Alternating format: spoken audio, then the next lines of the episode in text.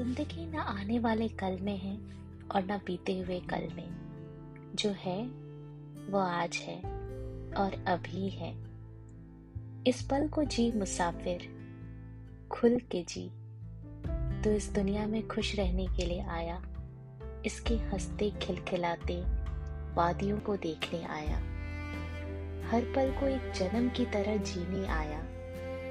कर्मों को दिल से कर पर उन कर्मों को करते हुए जीवन जीना ना भूल। इस रंगमंच का मज़ा ले, अपने हिस्से का किरदार अच्छे से निभा ले मुसाफिर।